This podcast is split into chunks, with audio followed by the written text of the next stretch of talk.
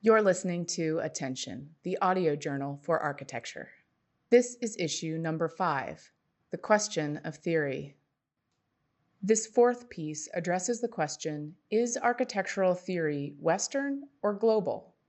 It features contributions by Joseph Godlewski, Jake Matatyaou, John May, Ginger Nolan, Brian Norwood, Yvonne Santoyo Orozco, Meredith TenHoor, and Marrikka Trotter. In continuing to address the question of theory, this piece asks Is architectural theory Western or can it be global? That is, is theory universal or is it geographically particular? Is theory inherently linked to Western notions of reason, philosophy, metaphysics, historical thought, and critique? What is the relationship of theory to other predominant modes of thought, such as rhetoric, myth, symbolism, proverbs, and moral teachings? And what is the relationship of theory then to other cultures around the world which we have understood as not adopting the same metaphysics, scientific inquiry, and modes of critique as in the West? We begin by unpacking this controversial question with Marrikka Trotter, Yvonne Santoyo Orozco, and Meredith TenHoor.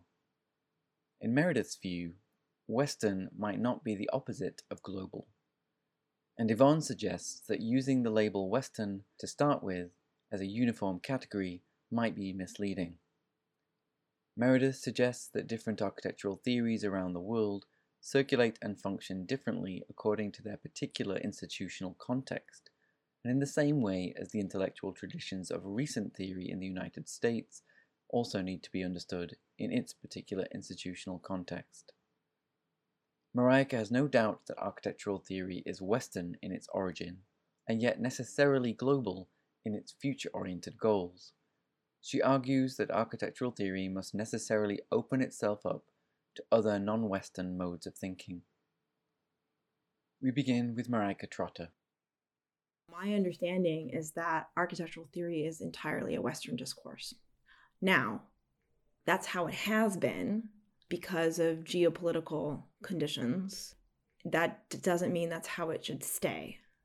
I think it needs to be radically challenged and infected in a positive way with other modes of thought, with other histories um, that have to be brought into the discourse and added to the discourse. I'm not particularly interested in people doing, say, East Asian architectural theory. I mean, maybe there's a there there, but it's it would be a weird retrospective construct that seems problematic to me because it seems pretty colonialist. As though somehow the solution would be to go into a culture that's done just fine without architectural theory in the way that I understand it and try to like invent a form of of theory that would work in that context. Yvonne Santoya Orozco. I tend to have a little bit of an issue with the term Western myself. because I felt like the excluding of so many things, right? I don't deny that architectural theory has been dominant by kind of very Eurocentric tendencies. But I, I, I still feel that it's so problematic to kind of catalog architectural theory as one label or another because it's not only excluding, but it also presupposes that architectural theory can be understood as having some sense of universality. And, and of course, architectural theory is not homogeneous, it's not a unified corpus of knowledge, right? Meredith TenHoor. I don't think global is the opposite of Western, but I do think that um, architectural theory exists in, in many different cultures and many different architectural traditions. And we can trace and should do more work on this, how they circulate within particular cultures and then between them the kinds of theories being produced around the world do different things in different times. I mean, you could also um, look at um, building standards that were created in China to be, um, or what is now China, to be architectural theory, and, and we read them as that in my classes, but, you know, which are also sort of very early examples of theory, but they establish economic value. And Vitruvius establishes formal value, and Popol Vuh helps us to understand symbolic value. So there are a lot of different things that theory has done, very old kinds of theory have done. when we're speaking more about the intellectual traditions around recent theory, I think we have to understand them in their institutional context. And here I sound like a big Foucauldian, but, I mean, we the the sort of university context that I spoke of earlier, which helped to make the kinds of disciplinary exchanges that founded what architectural theory is in the United States, um, at least in its east and west coast manifestations, you know, that rely on very specific economic conditions and institutional conditions. And those conditions do not exist worldwide. Um, so we see theory being created for different reasons in different contexts. And Marrikka Trotter again. Architectural theory, it did originate in Western thought, and it did originate in Western history and in Western traditions, using Western understandings of architecture, using Western pieces of architecture. We have those limits. But now, fortunately, architectural theorists are able to go find other sources from outside that narrow geography. And we have to. We have to because now architecture is something that's global. Now, architecture is uh, something that desperately needs new insights and new possibilities. It's to all of our benefits, and we should totally rejoice about this. That now we live in a time where we have really pretty easy access to other modes of thought, other kinds of philosophies, um, and other built traditions that we can now go and start exploring. Does that mean that there are analogous forms of discourse in other geographies that somehow simply have to be acknowledged. No, I don't think it's that simple. I don't think there are sort of ready made architectural theory discourses that have originated in other places than, than the West. Not that I'm aware of, but there are tons of really useful lines of flight. I wouldn't call the kind of prescriptive authorizing tradition in China, for instance, architectural theory, but it's clearly a rich discourse. I don't see why we shouldn't be able to expose students, let's say, and ourselves to its possibilities as productive and challenging and other than um, architectural theories as developed in the West. I think architectural theory has its own value. I would be reluctant to do some kind of flattening comparison between one kind of discourse developed in one place and another kind of discourse developed in another place. I'm not in any way suggesting that one is more valuable than the other the way that I understand architectural theory is that it is a Western discourse. There isn't a non Western equivalent or even like 17 non Western equivalents to it. Yvonne Santoyo Orozco again. I think it's interesting to think about questions of the global because I think architectural theory can address global questions. I think it has the capacity to look at global struggles, at global forces such as capitalism or geopolitical relations of power, and begin to kind of try to see how these global forces begin to have specific localized effects or localized kind of underpinnings.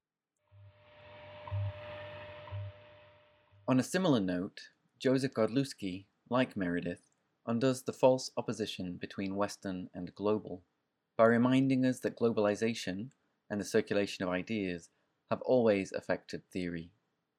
Brian Norwood also shares with Meredith the idea that theories belong to particular schools and intellectual contexts, and adds that understanding architectural theory as an ontological question of making place in the world may frame the field in more cross cultural ways.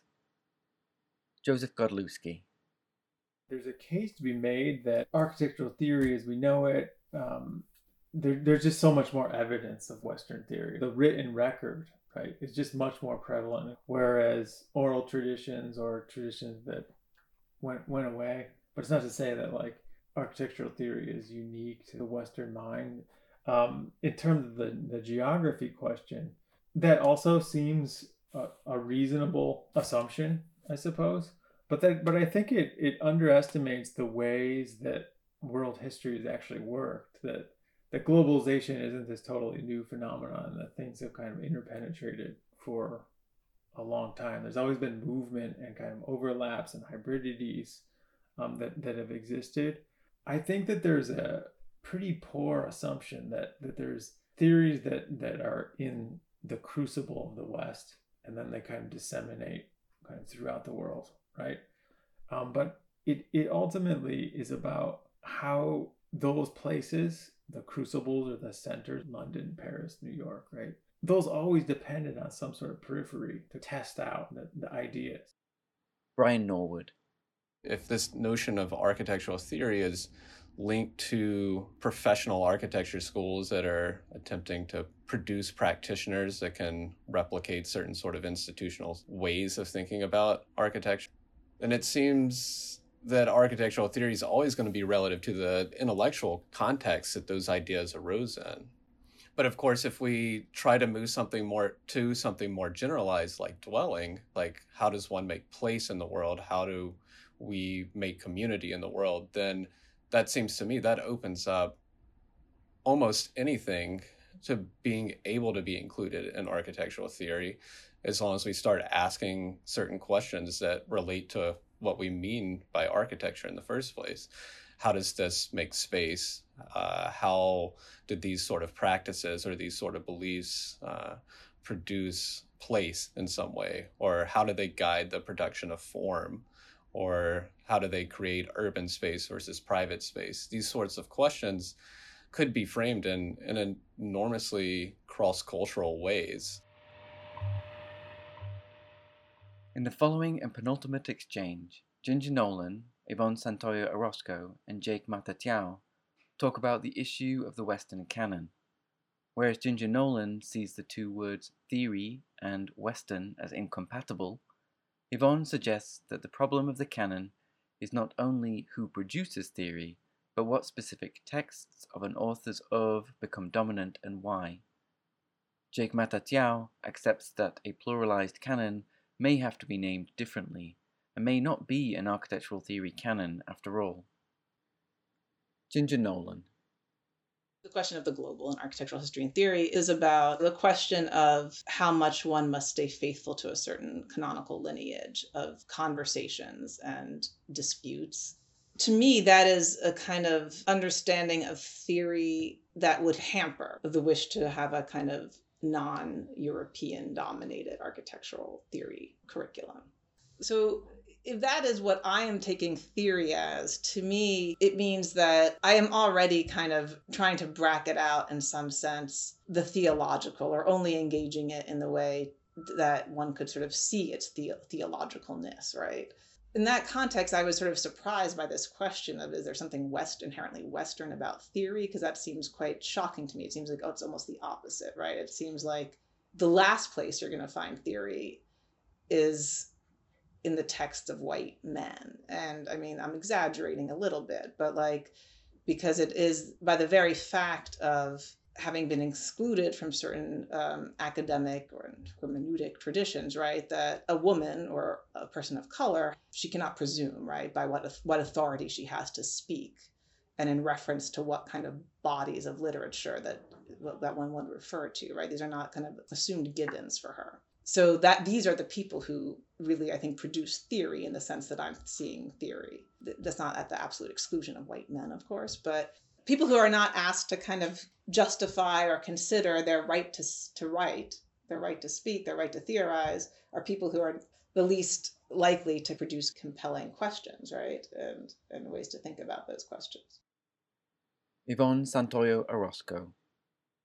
I think that the problem is not the texts in themselves. I think is the way we canonize certain arguments of those texts and we ignore others and I think it's kind of interesting while going through kind of several kind of pieces of architectural theory, especially from the 1968 and on, uh, how there are, for example, certain certain texts from you know like the Deleuze that are being referred to as seminal, and others are totally ignored, right? Um, and I think an underlying question is who has the who has the right to be that dominant voice and how do we begin to kind of like assign value to those voices and it kind of like involves a lot of questions also of patriarchy that the discourse has been involved and a lot of kind of uh, fighting for certain hierarchies and privilege and structures of power that construct also um, internally the discourse I draw also from French theory. And however, there are other voices that have to be heard. It is not only that, and I think is that the, the category of the seminal, the dominant, the canonical has to be almost abandoned. So when you speak about all these different treatises and that belong to the architectural corpus, I think it's not the problem of those texts on themselves, is how do we label them as canonical or as seminal? So I think it's more a question of moving beyond those labels in order to uh, allow the questions of the present to bring other ones that are perhaps more relevant. I think it's a question of mobilization somehow is, is what you mobilize according to which questions and not what have you been told to move because the text you should you should know. Jake Matatyaou I don't know if I want to define is architecture theory Western or global. Like that's I don't know if I don't know if I want to answer the question on those terms. I think I think instead, what I want to say is uh, the canon of projects that we think about are are kind of motivated by theoretical chronology or a theoretical timeline. I think it's always been more than right more than Western, but we might have not acknowledged it because I do think that like makers of cities or urban form or domestic environments, living conditions, homes, whatever, um, have thought about the work that they're doing.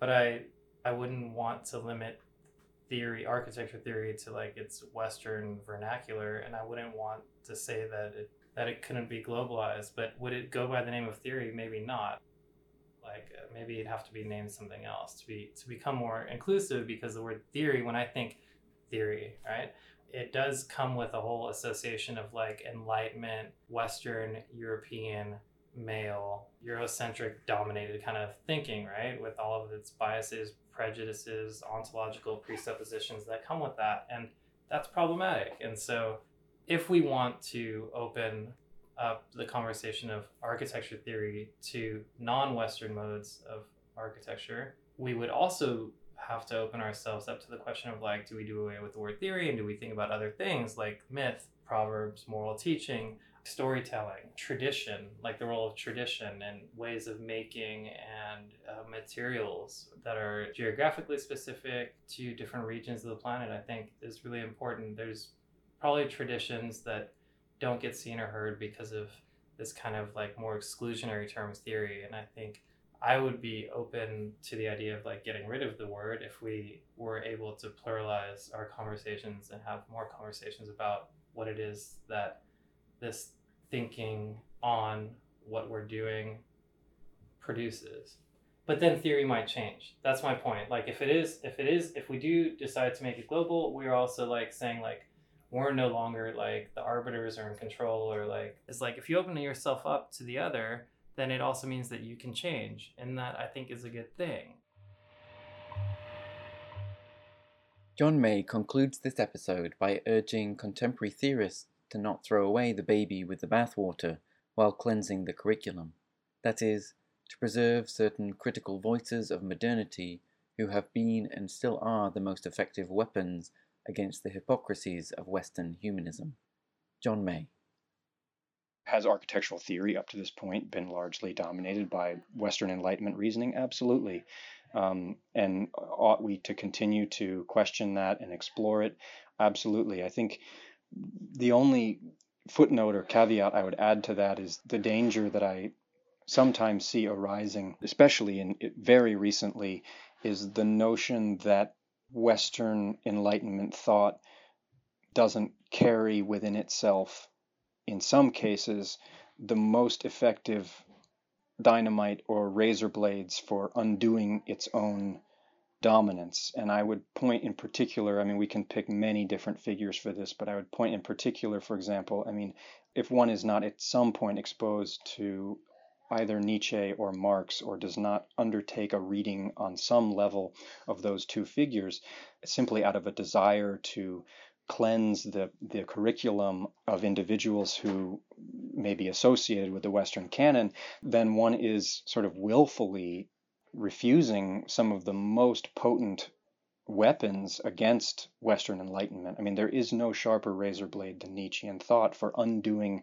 the hypocrisies of Western humanism.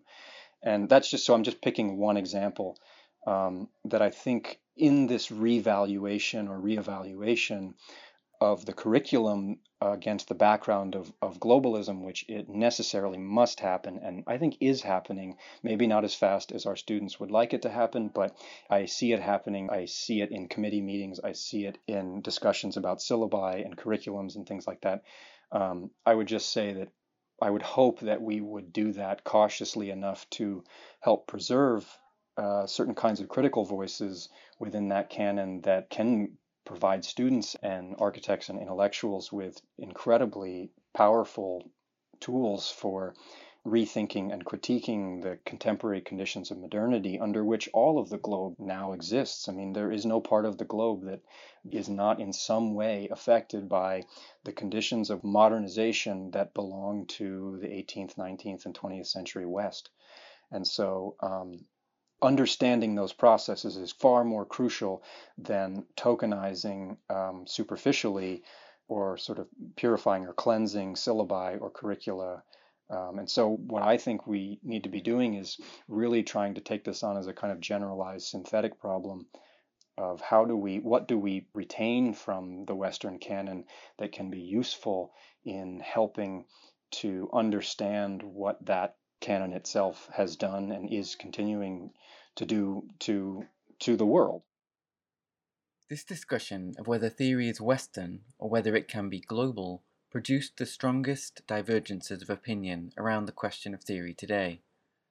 Some argued that while sources for what we might consider as theory in other cultural traditions are rarer, we can identify key examples, and we are working hard to refine our historical understanding of them. These include the 12th century Chinese building standards the Yingzao Fashi, and the 15th century documentation of the Mayan creation myth, the Popol Vuh. Some argued that these texts can be seen as equivalent to the texts of Western architectural theory because they establish values around architecture, be they economic, political, or symbolic. Furthermore, their equivalence can be aided by focusing upon more encompassing questions of how buildings mark one's place in the world or how buildings are part of a larger culture of making. Others, however, argued that we should not be so quick to draw such an equivalence, because something about theory as we have understood it in the Western tradition might be unique and might contain the necessary seeds of critical thought to address our global modernity. Furthermore, if this effort of inclusion didn't fundamentally change the Western conception of theory, but only retroactively invented a Western style architectural theory for other cultures, it would only risk repeating earlier colonial gestures. A key to thinking through this problem was keeping a keen eye on how such categorizations of knowledge are driven by institutional contexts. In this view, the very categorization of architectural theory has been predetermined by the way theory and practice have been linked in the university based professional education system. It might be this very institutional context that actively excludes other geographies and traditions because they have not addressed the specifics of validation that are central to this context, and because indeed they might actually challenge this very context by their inclusion. For some, the most vibrant directions of theory as a critical mode of thought are more likely to come from those voices formerly excluded from the Western canon, precisely because of the reflexivity their exclusion can be said to have engendered. In this light, abandoning the existing canon and existing definitions of theory will actually catalyze and rejuvenate theoretical work. Yet for others, these critical developments have also been engendered precisely by the critical tools that are central to the Western theoretical canon since the Enlightenment such as the philosophy of Karl Marx or Friedrich Nietzsche. You've been listening to Attention, the audio journal for architecture. Issue 5 The Question of Theory. Issue 5 was written and directed by Joseph Bedford and was edited and produced by Ari Corradi. Thanks to the Graham Foundation for generous support.